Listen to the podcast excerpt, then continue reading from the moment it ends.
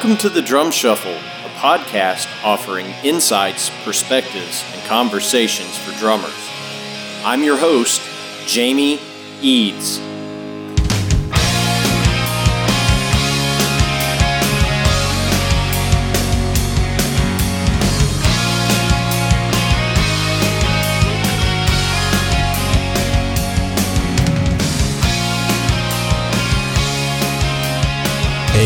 How's it going out there, everybody? Welcome to the Drum Shuffle Podcast. Jamie Eads joining you as I do each and every week. This is episode 155. Hope everybody's having a great week out there, enjoying some spring like weather finally. Uh, it is springtime here in the Bluegrass State. We're enjoying it quite a lot. Uh, lots of stuff going on personally with the family. Um, so I've been really, really busy, and I apologize for not having uh, regular uh, episodes, but we're going to try to get back in the groove here. We've got a great episode today. Uh, I'm going to be joined once again by just one of my favorite human beings. Uh, the great Mark Poiesz will be joining us again right after this message from our sponsor, Los Cabos Drumsticks. The best kept secret for drummers is finally out.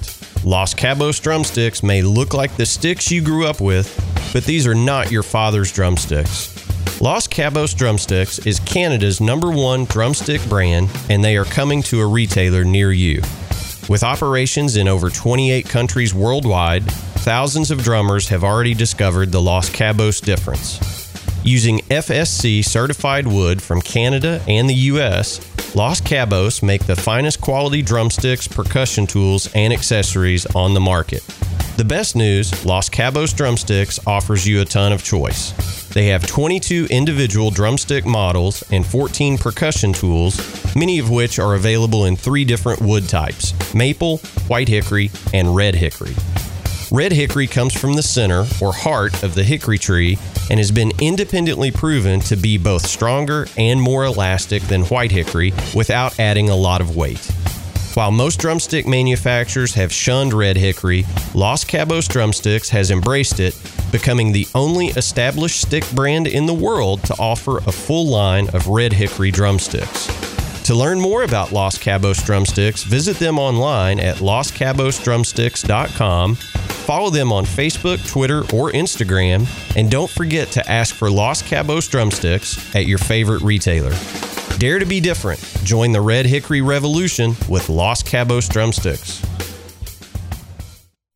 All right, guys and girls, as I mentioned, we're going to be joined by our good friend Mark Poiesz here in just a second. We're going to be talking about uh, the Big Three. It's a new program that he's doing um, to help folks, you know, kind of move up the ladder uh, in the entertainment business. And, you know, if you recall, the last time we had Mark on, uh, which was, you know, kind of right at the beginning of the COVID pandemic, uh, he was working uh, towards becoming a, a coach, a certified coach. Um, and he's been doing some of that stuff. Of course, he's still out on the road with Tyler Farr, uh, taking care of all kinds of business. And he became a dad uh, during the COVID pandemic. Uh, so lots of cool stuff going on in Mark's world, and I, I just can't say enough great things about him. Um, you know, we've known each other now for probably five or six years, and he truly is just one of the great guys in this business. Uh, I tell him all the time he is one of my favorite human beings, and that is a true statement. Um, he's just he's just here to help. That is what Mark is all about. If you need something, uh, just say the word, and Mark is your guy. So uh, I think this is Mark's uh, third or fourth uh, visit with us, and it's always fun. And I know you're going to get a lot out of this conversation. Uh, so please help me welcome back to the Drum Shuffle podcast, Mark Poiesz. Hey, good afternoon, Mark. How's it going, brother? Hey Jamie, I'm I'm doing well. Uh, all things considered, sick toddler today, but um, home and can help take care of her, so that's a win.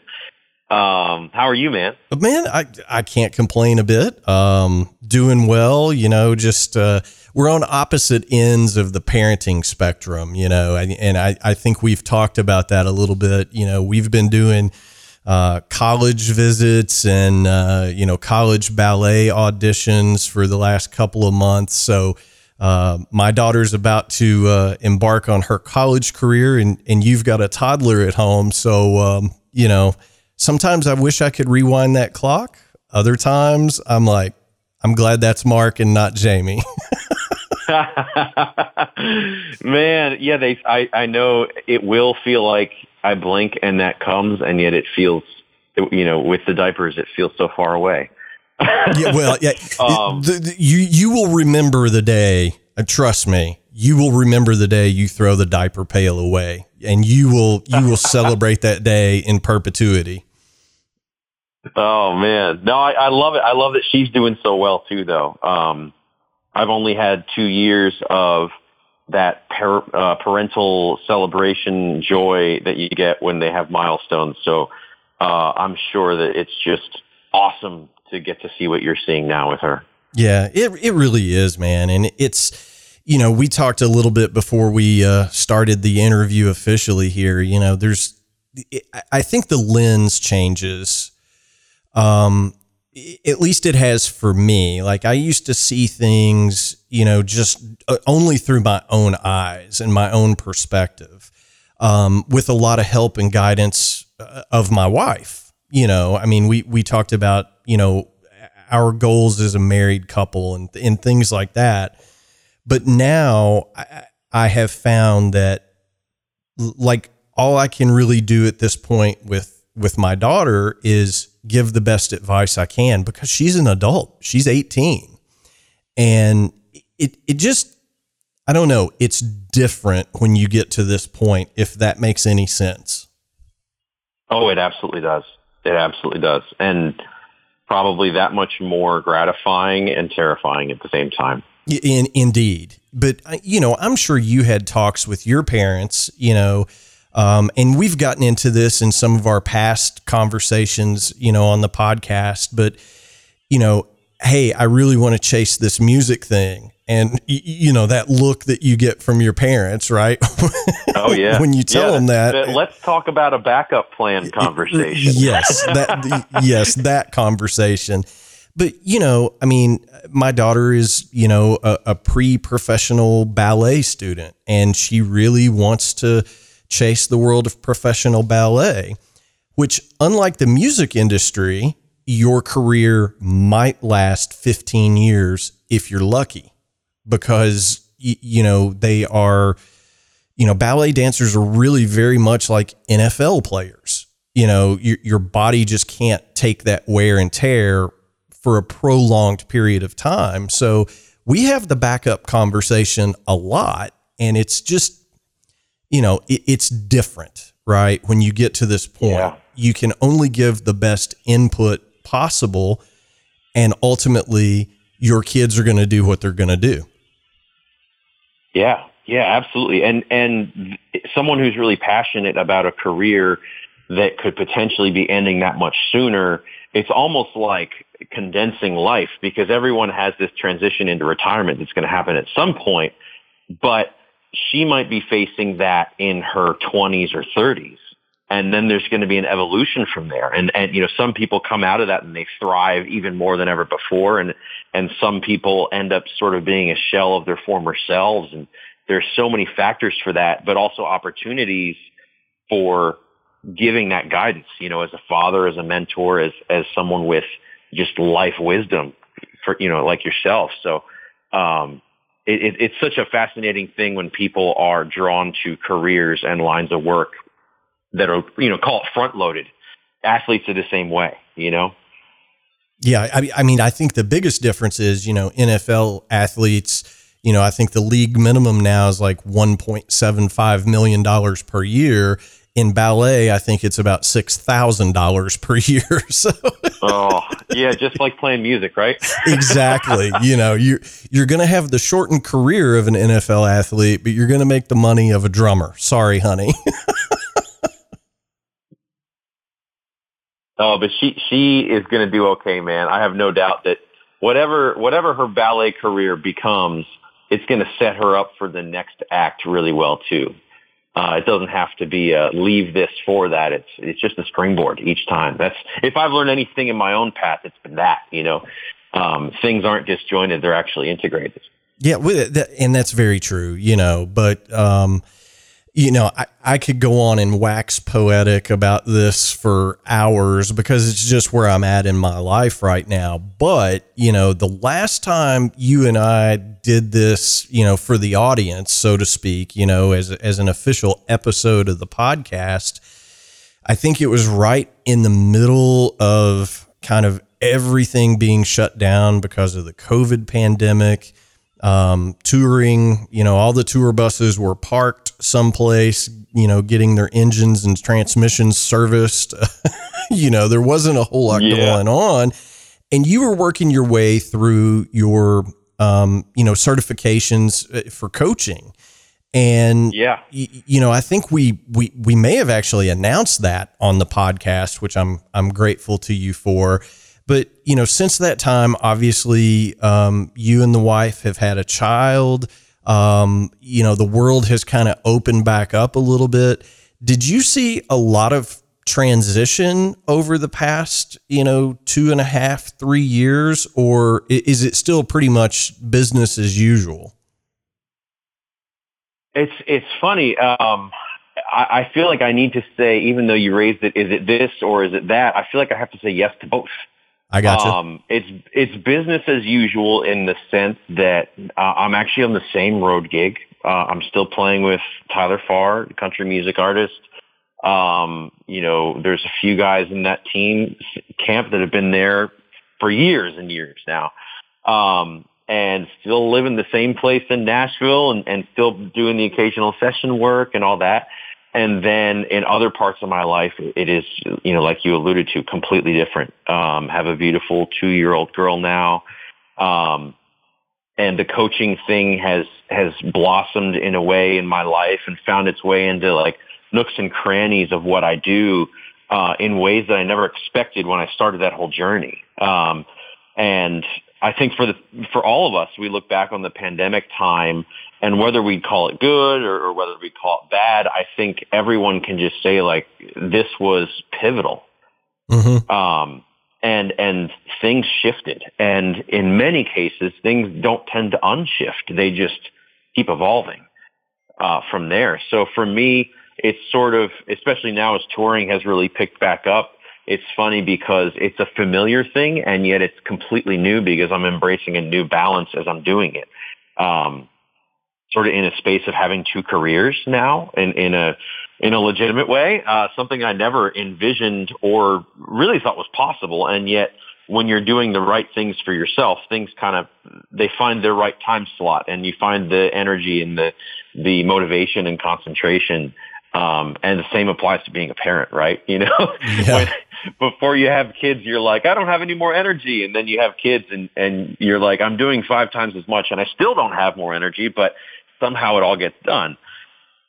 Yeah, well, and I think that's the the interesting thing, and a lot of the you know guys and gals that I've talked to that that did go through, you know, I, obviously all of us went through the pandemic, but you know the the folks that were really relying on the road income, right, the the the touring gigs, everybody just found a way to pivot into something else. You, you always find a way to make it work um, you know, and I think it's different for everybody. You know, some people, you know, was you know driving Uber Eats or you know working at Lowe's or whatever the case may be. You know, I, I had um, Jamie Wollam from Tears for Fears on. He started running a lumber mill. you know, like he became the boss yeah. of a lumber mill, and that's that's amazing to me. Um, so I, I, guess we all went through some sort of transition in there. Um, I, I, guess you might have a unique perspective in that you started coaching folks around that time. So were you helping people to to navigate through that pivot? Uh, a lot of times, yeah. Although not just musicians, well, certainly not just drummers, but not even just musicians or entertainers. Um, when we would have talked last, I was um, I would still call it in the early stages of a coaching career. Um, and the pandemic, you know, to, to put it in a positive light, the pandemic provided the opportunity to go further with, um, you know, immersive training, certifications, experience building, um, all of that than I ever expected in the beginning because I just said, well, I, I'm the type of guy who wants to be doing something. I like being active. I like working towards something. Um, so I just um, treated it like an opportunity to do that, uh, hard as it was to, to not be out on the road playing. Um, and the funny thing was, that's what I needed to sort of discover what it could become for me because it actually opened a door to the corporate world. Um, and, and within about a year, a little over a year, I was operating as a coach contracted with big companies that I never would have ever dreamed that I would be having conversations with. Um, you know, like leaders, uh, new leaders and director VP level people at, at companies like, um, like Capital One and IBM and AT&T. And, you know, you would think, what is a drummer talking to these people for? but, um, I had to, I had to have the opportunity to realize that I had these other skill sets that were valuable. And I was able to, you know, given the time, uh, and maybe even desperation, a little amount of desperation to give myself credit there in early 2020, um, to realize you can be more than one thing. Um, and that was really cool because I think if we can broaden that perspective of ourselves, then we can find out what we really do have to offer instead of boxing ourselves in. Like I think, um, I think so many of us when we're young, we want to do that. We just put ourselves in a box. I'm a drummer or, or worse yet, like I'm this kind of drummer. Oh yeah, um, yeah. And and just opening up and being like, what are all the things I have to offer? What are the all the different places that these could be applied? Um, and I think you get to see that with you know someone taking it to a lumber mill and somebody taking it to uh, even something that doesn't seem like a big deal, like driving for Uber. Um, but man, you know, a good Uber driver has good social skills. Yeah. if you ask me, you yeah. know, yeah, oh, if you sure. ask me, I've had some bad ones. Um, so I, I think for everybody, you have that opportunity to do it, and the pandemic, in some cases, forced us out of our comfort zone, and then we start looking sometimes based on need for things, and you end up discovering things about yourself you wouldn't have otherwise. Yeah, I mean, I think that's a great point, and you, you know, you you talk about well, what does a drummer have to offer to corporate America? Eh, you know, eh, eh, corporate America had to change during the pandemic as well you know and i've yeah you, you, know i've never hidden the fact that you know throughout my musical journey my career in music i have always had a day job because i had to right i mean that's how you pay the bills um, in my world because i've never toured on the same level as you or, or you know so many of our friends um, you know and, and i work in a corporate setting and you know that was completely different. It was like, okay, go home. You know, this job that you've been doing for the last 20 years that we t- told you could not be done from home, we lied. You have to do it from home now, right? So, mm-hmm. Just these monumental shifts of how everything worked during that time. And I think it really forced, as you say, everybody to look at what box am I in? What corner have I painted myself into? And does it really have to be? There was a lot of, eh, you know, existential questions asked amongst every individual. And I, I find that really interesting. Oh, yeah. Because you, you, sometimes we have to get shaken up to realize even that we put ourselves in a box like bef- before we even talk about breaking out of it, it's like I'd never realized I was in a box before. Yeah. Well, who put me here? Well, I put myself here because I just always assumed I was here. Um, and and that that pandemic moment of realizing, you know, hey, do things have to be this way? Maybe not. And and certainly, I don't, I don't want to brush over that there were some very difficult aspects of it as well, up to and including, you know, people dying. Um, but with every challenge, whether it's bigger or smaller, it's like it give, brings a, a change in perspective. Um, and I think for some people it was that existential change in perspective of like, you know, losing people close to them. And that causes people to look at their life differently. But in other cases, it's just saying work from home instead of in the office. And people start looking at a commute and realizing how wasteful it was. Or uh, musicians that realize that they could, they could enjoy a life that doesn't only consist of playing. Um, that's liberating, I think. Uh, but if you would have told them that before the pandemic, they probably wouldn't have believed you. Yeah, I mean, how many of our buds, you know, for the first time in their adult lives, unpacked in 2020? you know, it probably took me uh, out of three months to unpack my bag. Yeah, I think I think that was a, a morning process of realizing what a long haul we were in for because um, I have a bag that always stays about half packed. You know, the the the main stuff is in there, and just the cl- the clothes, dirty clothes come out, and clean clothes go in. Um, but yeah, that was like a symbolic gesture, mm-hmm. uh, putting that empty bag into the closet where it truly belongs. Yeah, man. I mean, but I mean, just so many of of my friends. It was the first time in 20, 30 years that they had unpacked, you know, the bunk bag right?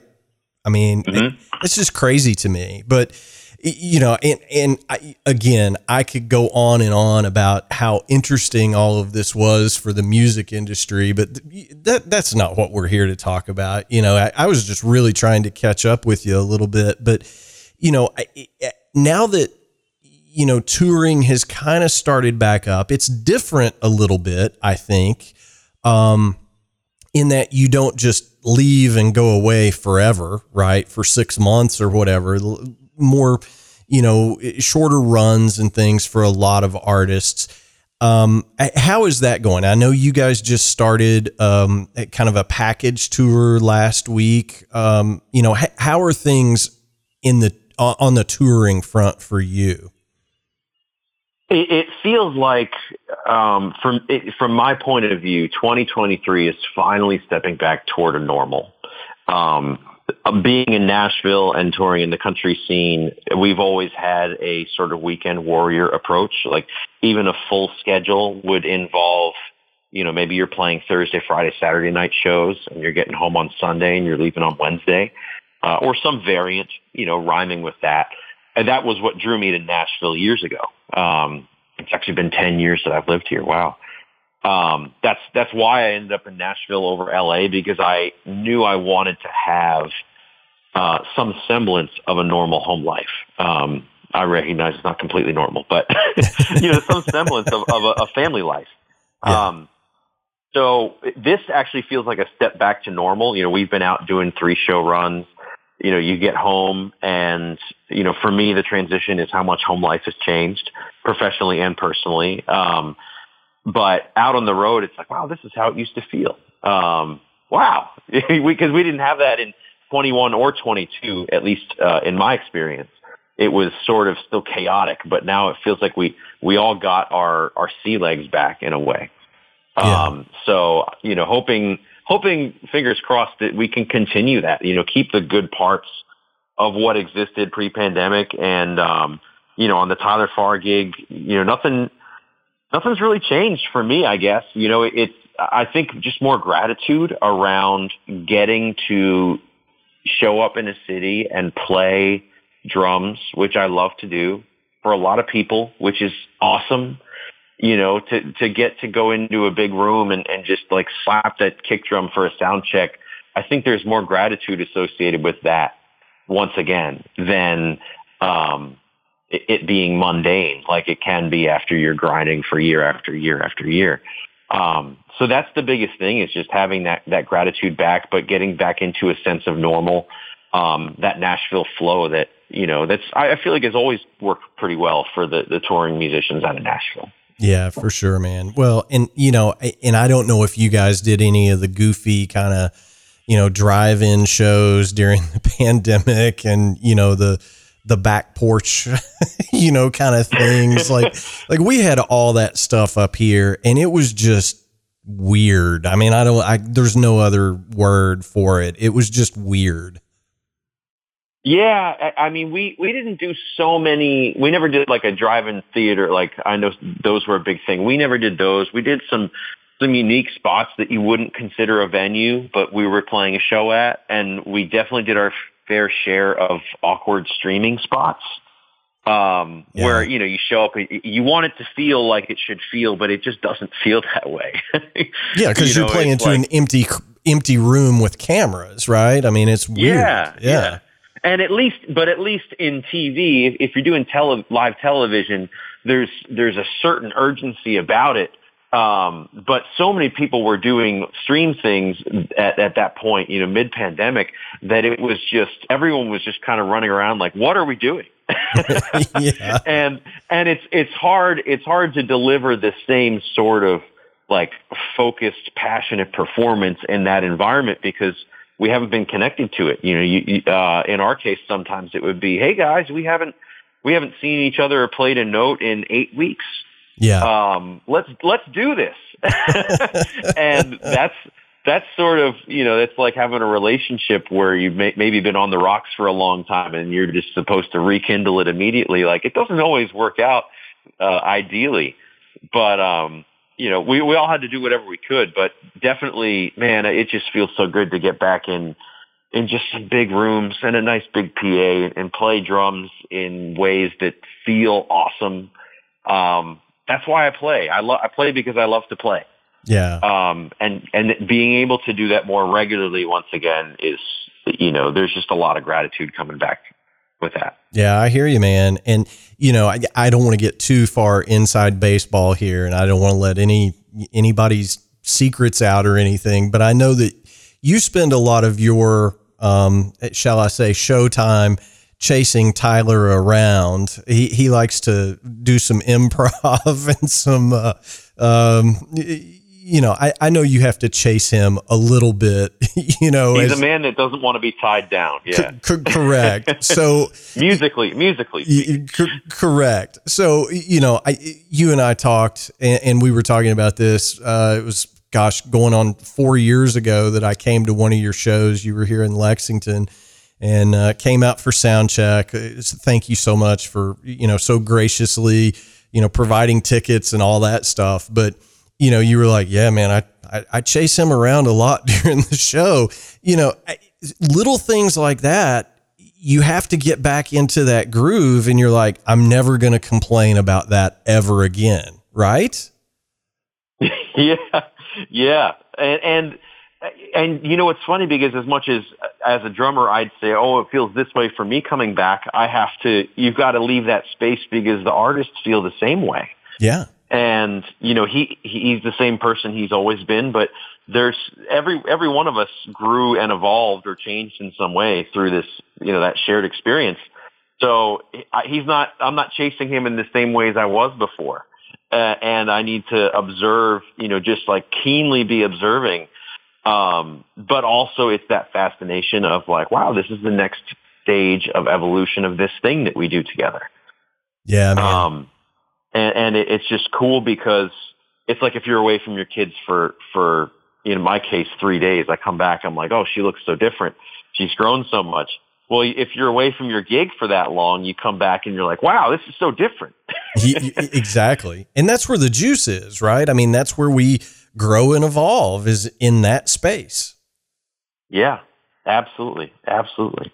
you know so it it's it just it's amazing to me at how how different yet how much similarity there is in those two periods of time. And I you know I think we're all going to look back you know 50 years from now 100 years from now when we're no longer here and people are going to be like yeah this was a big turning point for everything and everybody. It's just it's fascinating to me I guess. And and I get I get down in that rabbit hole, so I apologize for derailing our entire interview on that stuff. But Oh no, it's it's all right, man. I mean, that's that's the biggest shared experience of uh, probably human history, right? So Yeah. um, I think it makes perfect sense that that we we all could get into those conversations. yeah, man, for sure.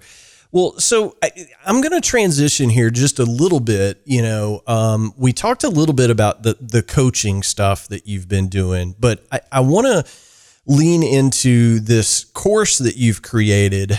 Um, and, you know, first and foremost, I know you don't like being like some, you know, here I'm here to sell something and I'm going to market this stuff to you. So, so I'll let you off the hook on that. I'm not going to force you to do that, but you're very kind. Thank you. you're welcome. Well, I mean, I, I get it because I don't like to do it either, but you've created something here that I think is really it's really unique and it's very cool. Um, but you've created this course called the Big Three uh, Steps to the Big Stage. And yes. the way I understand it is it, it's kind of part, you know, self study, you know, video course and part, you know, coaching with you for folks, you know, h- how to, you know, move up that next rung of the ladder, so to speak. Those are my words, not yours. Um, but kind of give me a brief overview, if I if I haven't already screwed that up, of sure, no, of, no, of what absolutely. you've created here.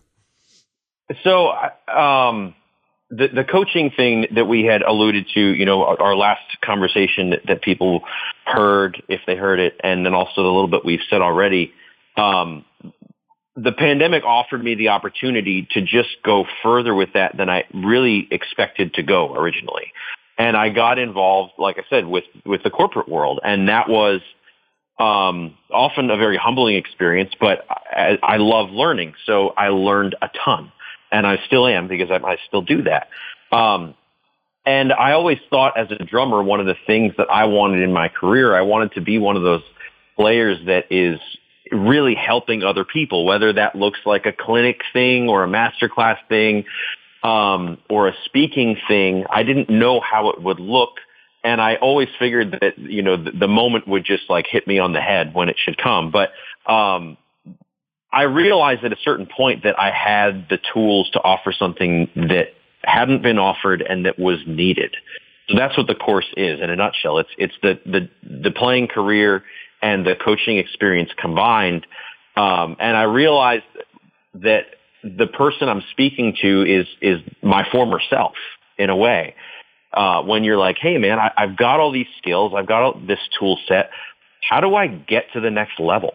what does that actually require? How, how close am I? Um, yeah, yeah, yeah. What do I need to do next? Or, or is this really just a lottery where, you know, you never know what can happen and some people are lucky and some people aren't, um, which I don't agree with that last part, by the way. Um, so what I, what I created was basically, uh, leveraging a breakdown of insights from both sides, but then structuring it in a way that is measurable for people uh, a systematic way to assess where an individual is and where they need to improve. What, what is my next step? What is the thing that will pay off the most for me to focus on from here? Maybe it's just today or maybe it's this month or this year as a whole. Um, and that's, that's what I realized was different because you can hear everybody. Uh, I mean, there's a lot of great speakers, especially in the world of drummers, um, that give like captivating clinics and keynotes and things, and they're about their experience and their insights and their path and all of that. Um, but there's nobody who's really laying out a thing that says, by the end of this, you will know for yourself what your next step on your path is.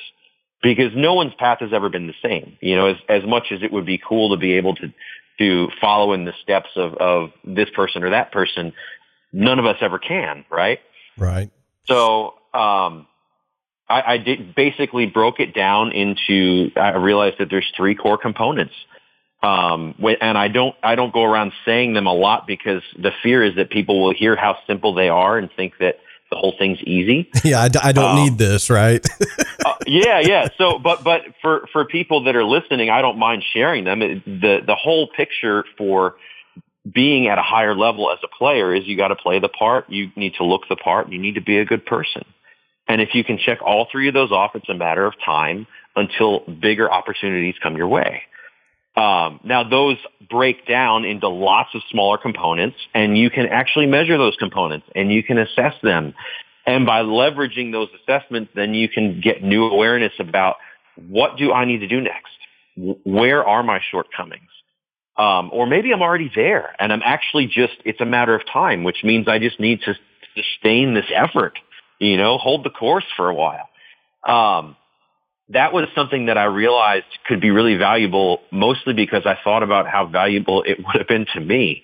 Um, you know, if you go back to my like late teens, early twenties, all this angst around wanting to have a performing career. I mean, maybe like what your daughter's thinking about ballet career right now. I'm not sure. I don't know how similar they actually are, but it's almost like, well, how do I get to the success that I want? Um, and I just wanted to create something that could really help people close that gap instead of getting on a camera and saying, Hey, this is how I did it. This is my story. I don't want to tell anyone you should be like me. That's not true. We need to figure out every individual what is playing the part, looking the part, and being a good person involved for us. And how do you measure it? You know, that, that's where my sort of co- corporate coaching experience comes into play is learning how to measure these things properly. Uh, you know, sometimes you could look at an element and say, oh, I know where I'm at, but then the people around you might disagree. Um, so combining all that experience and trying to create something that is just super systematic and let someone know that by the end of this, as long as you do it right, you can close the gap a significant amount between where you are and where you want to be. Yeah. Well, and again, you know, I think that's it's not as simple as saying to somebody like like the old school way is well mark you know if you really want to make it in this business lock yourself in your bedroom and do paradiddles at 240 bpm for 17 hours a day right? I mean that's you know you got to be the best player on your instrument or whatever the case may be. And that's not mm-hmm. really true because how many monster players do you know that aren't out on the road touring because they don't want to or because they'd rather spend their time doing something else or you know they're a terrible hang on the bus you know the, the, yeah. the be a good person part. I mean so i i think it is different for everybody. Um you know I, I guess everybody has a different hurdle that they have to get over to make it to that next step and, you know, yeah. you and I have talked about this before. You know, some people lack, you know, basic self awareness. You know, they're either terribly underconfident in their abilities, like people that are like, oh, I'm not good enough to play in a band, and they're, you know, the best guitarist in town. Or, you know, the opposite of that is they think they're the best guitarist in town, but they, you know, can't play a simple wedding reception gig, you know, without getting drunk or in a fight with the bass player or what, you know, so many different scenarios I could lay out here.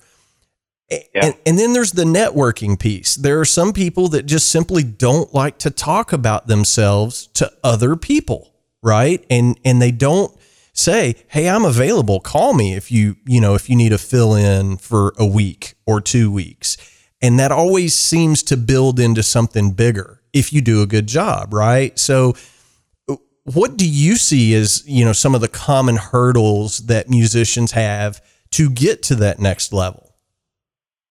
I think you hit the the nail on the head really early on with what you were just stating that about self awareness, um, and I don't just mean self awareness in a way that's mentioned in other circles, but how to actually knowing where they stand in every relevant way, which goes, like you alluded to, far beyond the chops. Um, the the awareness D is really that's the most important part of coaching. I, I think coaching gets a bad rap because a lot of um, a lot of non-qualified people will think that they can just run around telling people what to do, but action isn't really the magical nugget. The magical nugget is new awareness. And players or musicians in general that lack the awareness of where they stand in the most important ways are completely stuck because they don't know. And doing what somebody else did isn't necessarily going to get them somewhere that they want to be because what that person did was what that person needed. And the, you know, each of us has our own unique set of things to work through. Um, I think I see, I tend to see a, a few themes Um, one would be, you know, on on that self awareness on the side of being a good person, as I like to put it. Um, there are ways to measure that. There are ways to get better at that. You know, um, not just saying, "Oh, I am morally and ethically a good person," but being perceived that way um, gets into how we connect with other people and our body language and our our communication skills. You can assess that and you can improve it. A lot of musicians will think, "Well, I did my part in the practice room. and I, I think I talk clearly. Why don't people like me? Why don't they want to hire me? Why don't they want to sleep on top of me in a tour bus? You know? Um, so I think that is a really big hurdle, but also the playing side, I think, uh, we talk, not you and I, but we collectively talk so often about the chops required for the gig, and we skip over a lot of the other things that are just as important with playing um, technical knowledge, you know, actually having the expertise to know what goes on in the kind of show that you see yourself being a part of. Uh, a lot of drummers will say, "Oh man, I got all the chops and I can play all those parts. Why am I not on the gig?" And it's like, well, do you know how to run that tracks show file? because if you didn't notice, that drummer is also running that. You, you couldn't do that job. Um, or something like um, you know having the right touch, the right sort of feel for a position, things like that. There are so many factors, and I think people have a tendency to oversimplify and say, "Can you literally play it?" And are you not a jerk? Well, you should be there. And it's like, you know, there's actually so much more subtlety here. Um, because th- there's not one way to do it in the music business, right? You've got how many genres of music? You've got how many different artists and and opportunities out there at any given moment. It really is how aware are you of where you fit? Yeah. Well, and if if you're not aware of that yet, we shouldn't be saying, "Why don't I have an opportunity?" You know? Yeah. Oh, yeah. Well, and you know, I, I think there's, you know, too. We we, I, I think as drummers, you know, and I'll boil it down to just our crowd here. You know, I think as drummers, we we tend to measure ourselves against other drummers, right? Like we, we just live in that society where, you know, I, will be scrolling through Instagram and I'll see Tommy Igoe and I'm just like, holy crap, man, I'll never be able to do that. Well, maybe that's not the guy I should be comparing myself against, right? Somebody that's mm. that's been playing at that high level for 45 years, right? Um, you know, so I think we we fall into that rabbit hole a bit of comparing ourselves to others when we should really just be focusing on ourselves. Um, you know, then there's the other piece, you know, and, and I have a personal, you know, experience with the look the part piece of it, right? Um, I played with a a young country artist that will remain unnamed. Um, who was just coming out of the gate strong. He's doing really well down in Nashville now. Um, and he had some management um, that was really interested in him, came to one of the shows that I played. And I basically got told, you know, I've had gray hair since I was 20 years old. And I was basically told, hey, man, you look 20 years older than the artist. You should dye your hair. And I, my response was, the reason I look 20 years older than the artist is because I am. and I'm not going to dye my hair for a gig. I mean, it's just not something that that I wanted to do, right? But mm-hmm.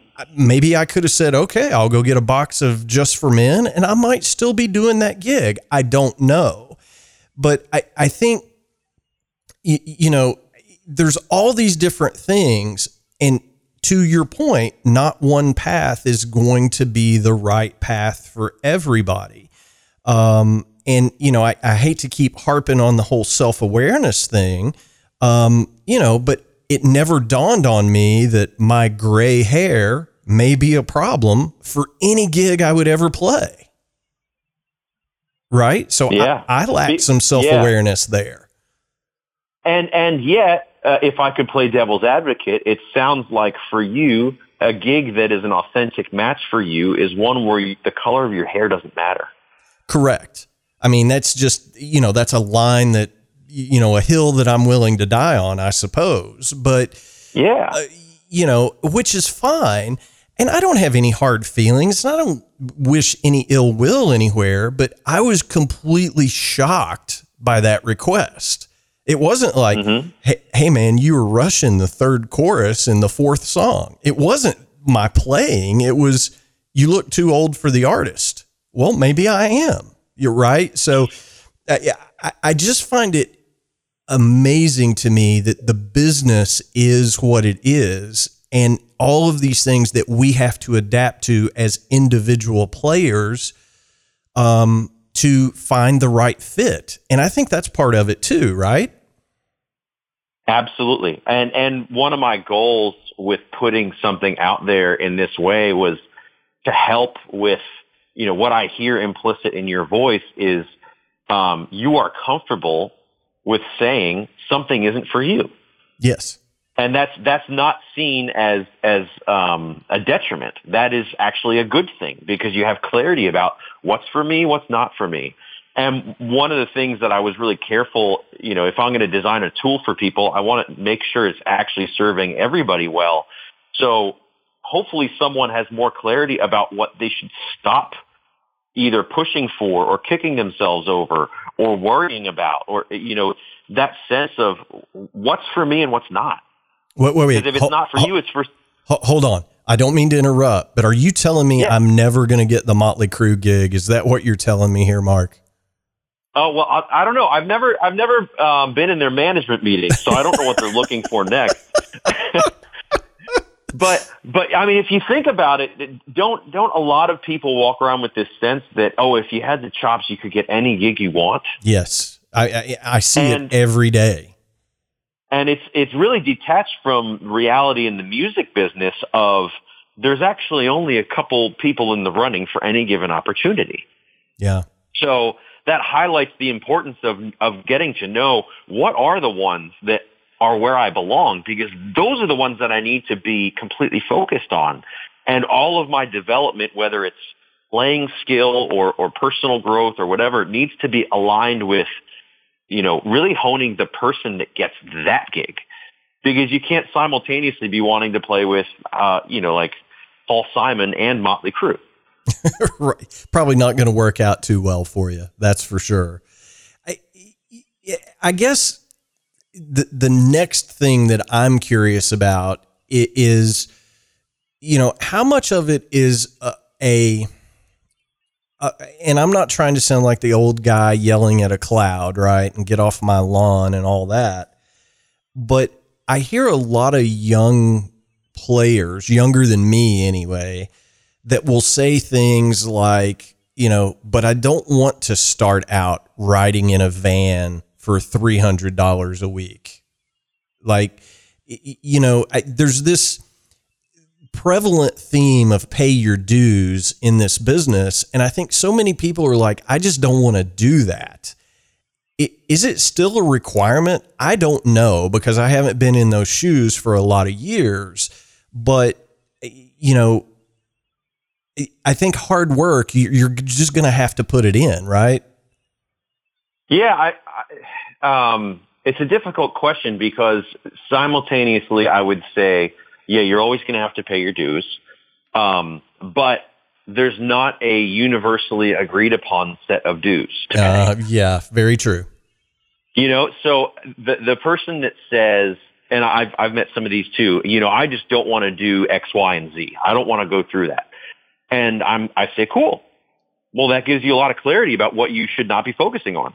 You're, you're, you know, you're the master of your own destiny here. You can absolutely write off all those things, but you have to accept that by extension, you're writing off these other things that you're claiming you want. So there might be something to reconcile there. Like what, what do you really want? The, the, core question, uh, behind a lot of things, a lot of conversations like this. Um, but paying your dues if you're doing the right things in a lane that is authentic to you, shouldn't feel that bad. Um, I don't know about you, like when you uh, think back to your time touring that you would describe as your time paying your dues, uh, how would you say that it felt? Oh, I, I mean, I look back now, you know, through that 25 year lens, and those were the greatest days of my life. You know, it was more exactly more fun than I could, you know, purchase legally now, you know. But at the time, it was just what you had to do, right? Yep. I mean, I mean and it- you were willing to do what you had to do. of course. You know, I mean, I can't tell you I, the number of times where it was like you pull into Taco Bell and you order six tacos and everybody gets one because that's all you could afford, right? I mean, it's, eh, eh, but I look back on that now and I'm like, God, that's what, you know, forged our band in iron, you know, like having Yeah. to, that, that collective experience. Um, so That, that was that was my rock band. Um, I was in a rock band called Ghost of Gloria for five years, and, and yeah, we toured in the van. Nobody got paid anything except a twenty dollar a day per diem, yeah, and that was it. That was all we had, which meant back in the day it was two five dollar footlongs and like a convenience store breakfast, and you might have money for like a dollar beer at showtime. That was it, and that was not even remotely a sacrifice at the time. It was totally worth it. Uh, was it easy or cool? No, but it wasn't a problem. Uh, if it was a problem, I wouldn't have been a good fit for that band. I, pr- I probably would have become a cancer in the band and jeopardized the whole thing. Um, so having that idea, I feel like it's a good thing. If somebody really knows something, I don't want this. Um, who am I to tell you you have to do it? You probably don't want this.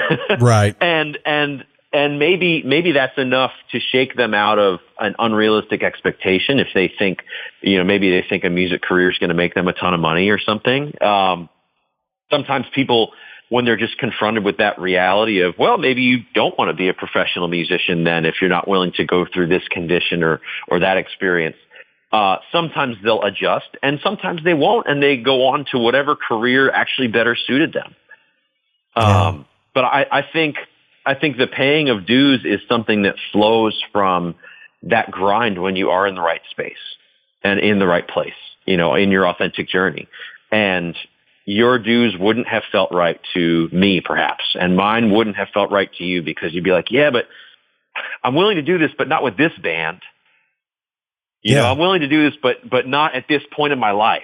Things Right. like that Right. and and I think um, that's what separates the people that keep on a path from those that say, "Yeah, no, no way, no way, that's not worth it." The people that stick it out realize that whatever they're giving up is a worthy trade-off. Well, and I think what's appropriate for a 21 year old, you know, may not be appropriate for a a 45 year old, right? I mean, of course, so you know, if, if I look from where I sit today, and somebody said, "Hey, you've got to go back to when you were 21 and have those same experiences again," I'd be like, "You're out of your damn mind. There's no way I would do it now, right?" But of course, yeah, but at the time it was fine whatever i need to do. I'm chasing this thing right? So um i i just think the mindset going into it um you know and again i don't want to sound like an old man you know yelling at the kids to to stay off my lawn but you can't just i i, I guess approach this business as though something is owed to you. You have to go prove Oh, yeah. that it's owed to you, right? You got to go Oh, yeah. earn the stuff.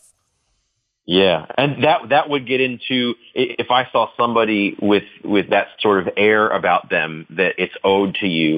Um, I would all my alarm bells for what I would call step three, be a good person, would be going off.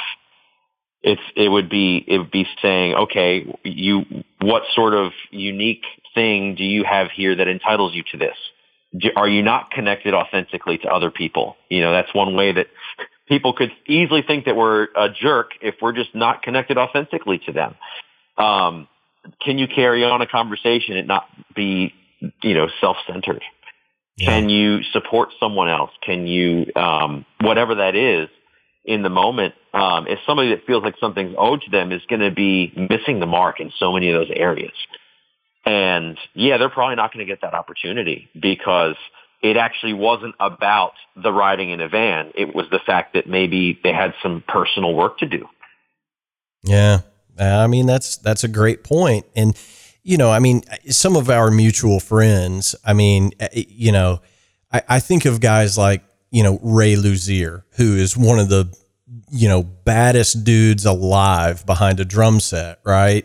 Mm-hmm. Mm-hmm. He's been playing in Korn for many years. Uh, you know, some people forget that, you know, he used to play with David Lee Roth, right? When he was a young cat. I doubt Ray would leave Korn to go back to David Lee Roth. I just think that there's a, you know what I'm saying? I think there, you know, I'm not taking anything away from either of those artists. I'm just saying there's a natural sequence of things that happen in this business.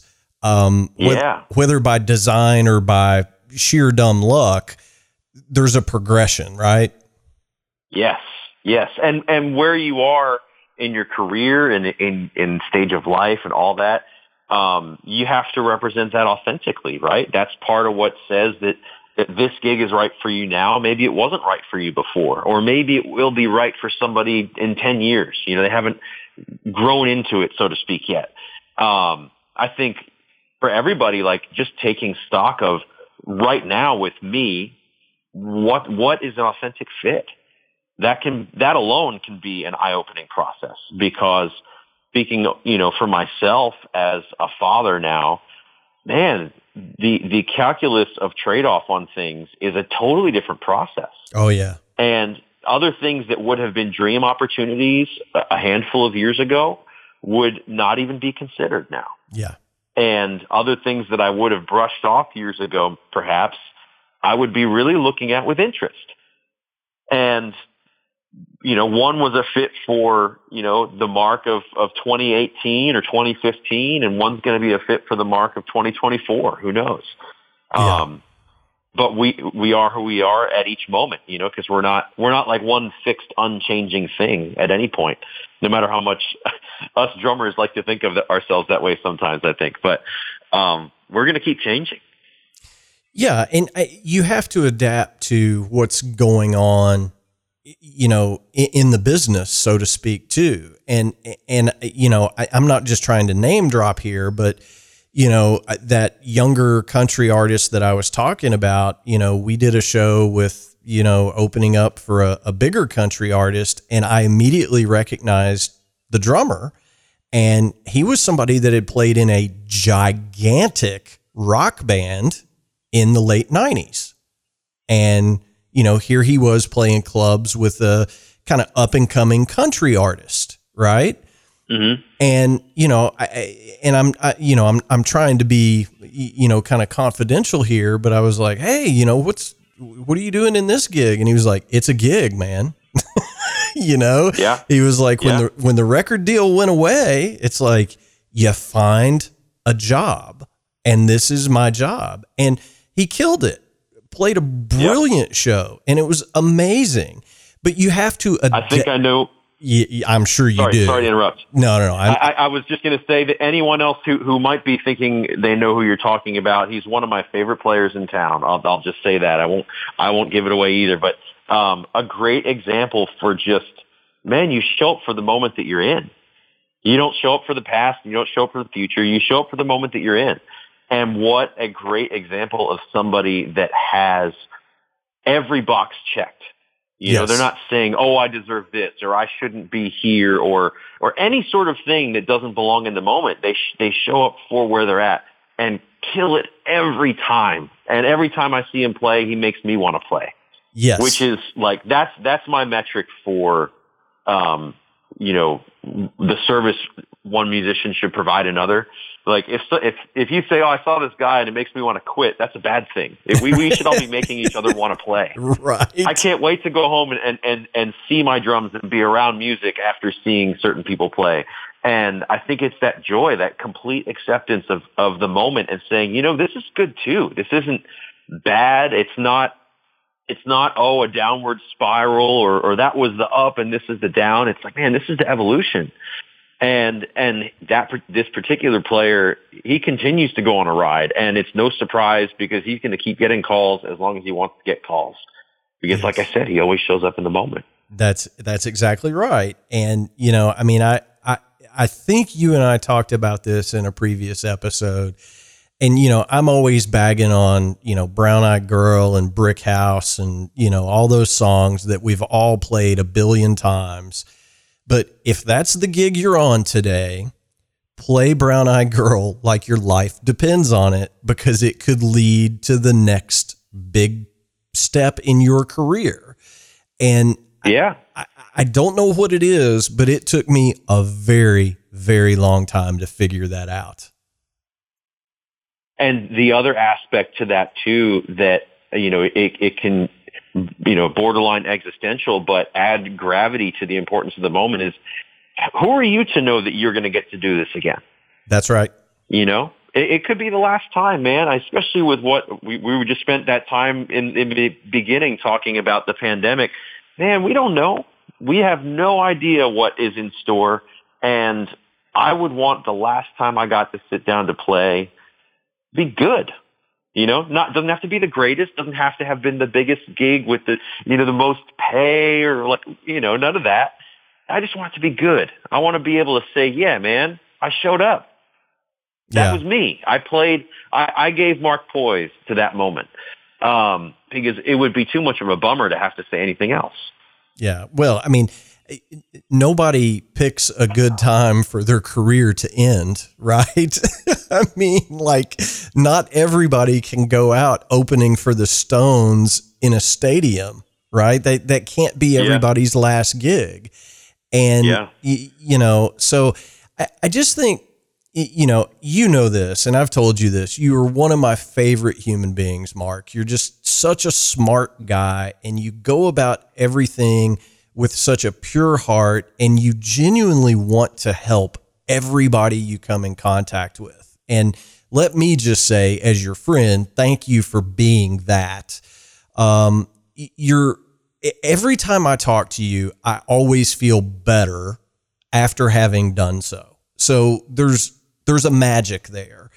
Um, Man, Thank you. You're very welcome. And that's sincere. I mean that so, so much. You're, you're a good friend to me. And, um, you know, I, I want to kind of circle back a little bit to say if, you know, if we have listeners listening in on our drum hang here who want to check out the course, you know, give me some chapter and verse on what they need to do, you know, how it all works and and where they can find it. So I'm going to make you be the marketing executive now. Sure, sure, yeah, no problem. I, um, Jamie, I can't tell you uh, what that means to me hearing that from you, and uh, I want to tell you, you know, it's it's just been a privilege to be connected to you all the years now that we have been connected. I know we were talking about that before we pressed record today.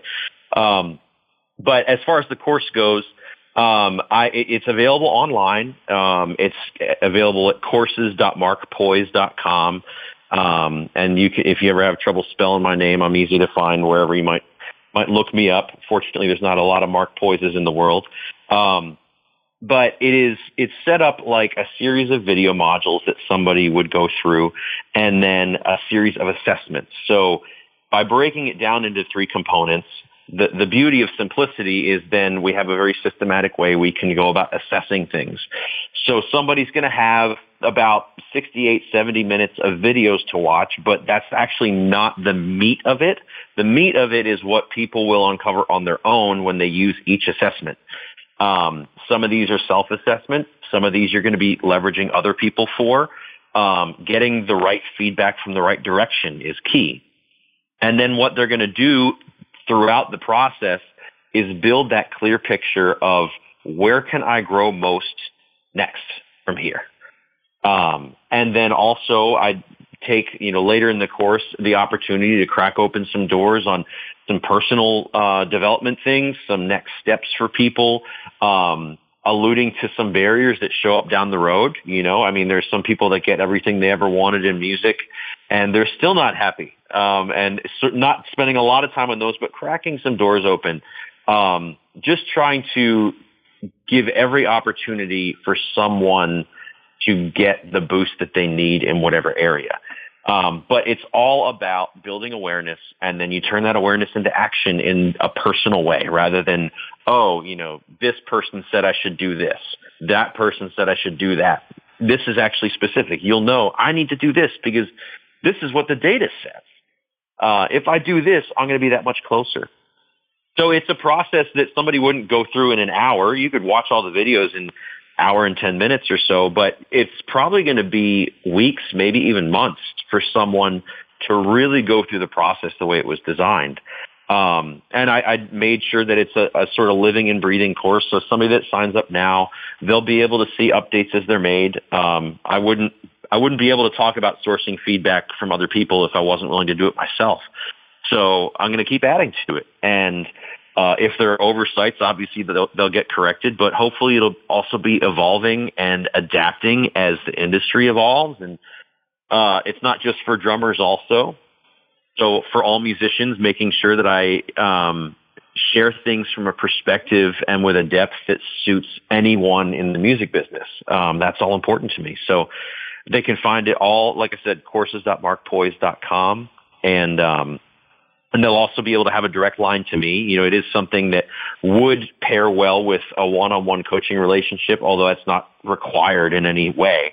Um, but some people have already used it as that, and we've been able to do a deep dive, you know, sort of taking people forward um, with what their findings are. But it's designed to be something that could be standalone for for somebody that already has a lot of clarity and maybe just be that boost to confidence for certain people that end up realizing, hey, you know, it hasn't happened yet, but this this shows me I, I am there and this is possible.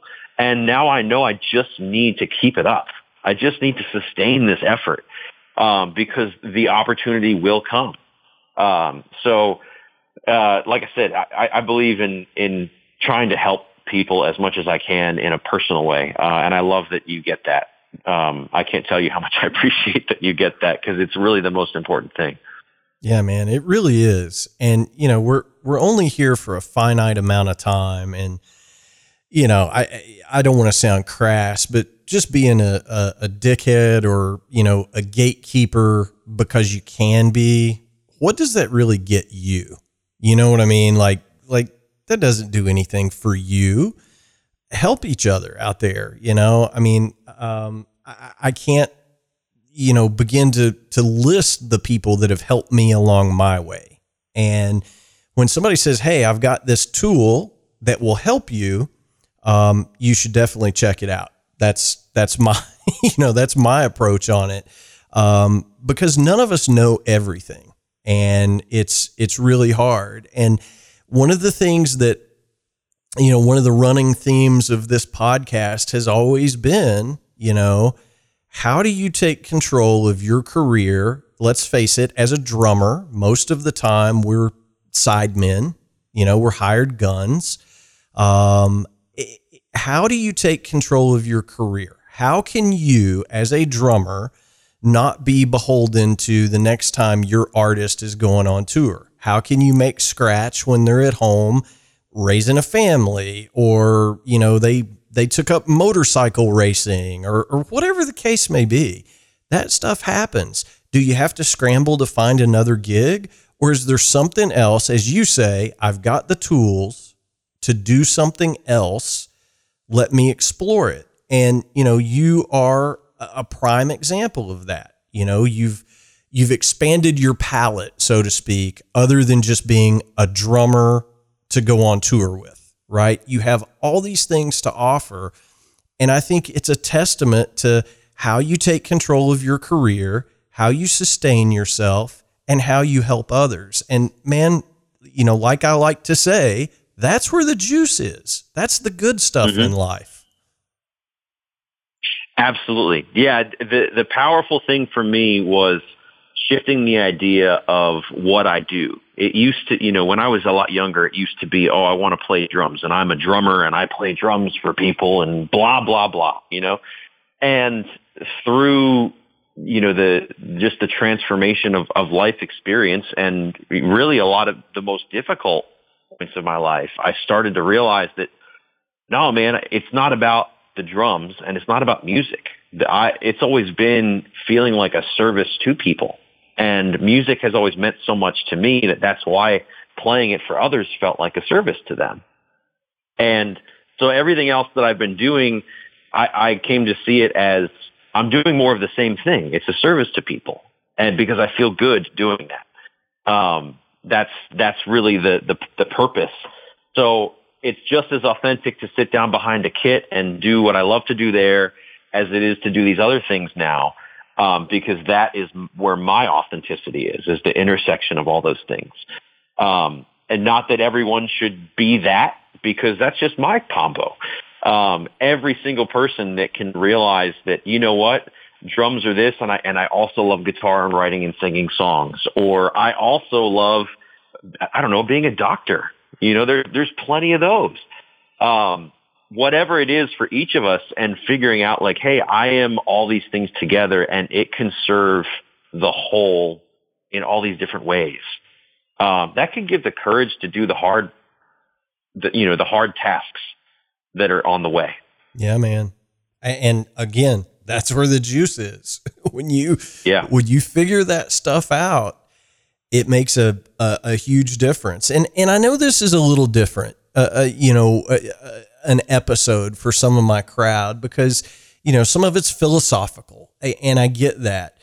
But at the end of the day, I think people listen to me blather on with these incredible guests to learn something, either about what makes, uh, you know, Simon Phillips tick what is he thinking about when he's writing that stuff, right? Or, you know, what was the path that, you know, Marco Minnemann followed to make it in the business? Um, so this is a little bit of an extrapolation on that, but I, I just think that everybody needs to fully explore what their capabilities are and take it as far as you can or as far as you want to. Um, that's my goal for everybody that listens to this show is chase the dream while you have a dream, right? Don't don't look back at 80 years old and be like, boy, I wish I'd have taken that gig riding in the van for $300 a week, right? If you can do it, do it. Yeah. And chase your dream, not chasing somebody else's dream or the one you saw, you know, back in the days of VH1 behind the music like what is yours and whatever weird combo of stuff that are in the picture for that. I mean, you've mentioned some of the drummers you just mentioned with Marco and Simon, totally unique paths. They weren't trying to be somebody else along the way. That's right. And that's important. And that's, yeah, that, that and that's, that's the, the seed of their success was not trying to be what someone else had been. They just got a sense of, hey, this is me. And in some, sometimes that's a really, interesting, uh, maybe even nonsensical combination of things, but for an individual, it makes perfect sense. And gosh, please do that. You know, anyone who, who gets that kind of clarity, please do it because I love the stuff that Marco has done. You know, I love like Simon is is a literal giant in our world. Yes. You know, um, we would be so much worse off if any one of them hadn't done what they did. And it's just as important for any other person. You know, if, if you feel in the pull in a certain direction, uh, you know, call it philosophy if you like, but that's the kind of philosophy I, I think is always worth exploring. Absolutely. Because you can't you can't go redo things. That's exactly right, man. It's it's just so good. But you you know, I, I don't have to tell you this. It's an open door policy here anytime you have anything you want to talk about, say the word. We will put you on this show because I always learn so much talking to you. And I, I know my crowd loves hearing from you as well. So we're going to send some folks your way for sure. Um, but keep us posted on everything that's going on, and I'll share updates as uh, you know as you give them to me uh, with our crowd. But man, thanks so much for the time and coming on and and having another cool drum hang with me. Thank you so much, Jamie. It, it, it's an honor to come into your house here, uh, so to speak, and, and to be welcomed and w- be a tiny little sliver of, of the awesome community that you've created. Um, I, I consider myself just super fortunate. Thank you. Oh, man. Thank you. I'll talk to you real soon. Okay, brother? Yeah. All right. Thanks, buddy. All right, guys and girls, that's going to wrap up episode 155 of the Drum Shuffle podcast.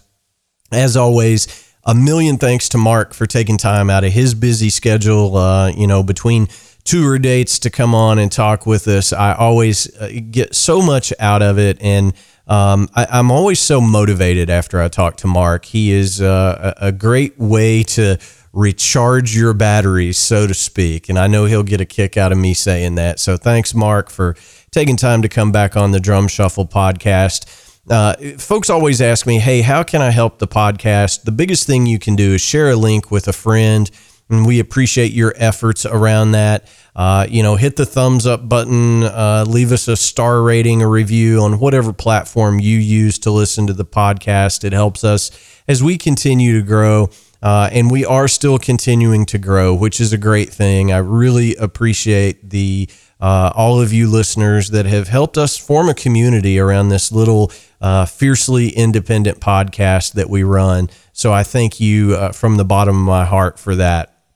We answer every single email that we get here at the podcast. Uh, the email address is the drum shuffle podcast at gmail.com. Our web address is thedrumshuffle.com. And you can always find more information about the craziness in my life over at jamieeads.com. Uh, you're going to want to make sure you hit the subscribe button for the podcast because next week we're going to be joined by the great Nick D'Virgilio. Uh, most of you are going to know him from his time in Spock's Beard, Tears for Fears, Genesis. Um, he is uh, head of percussion marketing at Sweetwater uh, and just announced he is going on a world tour uh, as the drummer in Mr. Big this year. So don't you don't want to miss that. I promise, uh, guys. Thank you guys so much for tuning in and listening. We cannot do this without each and every one of you doing so. So until next time, may your heads stay strong and your sticks never break. Cheers, everybody.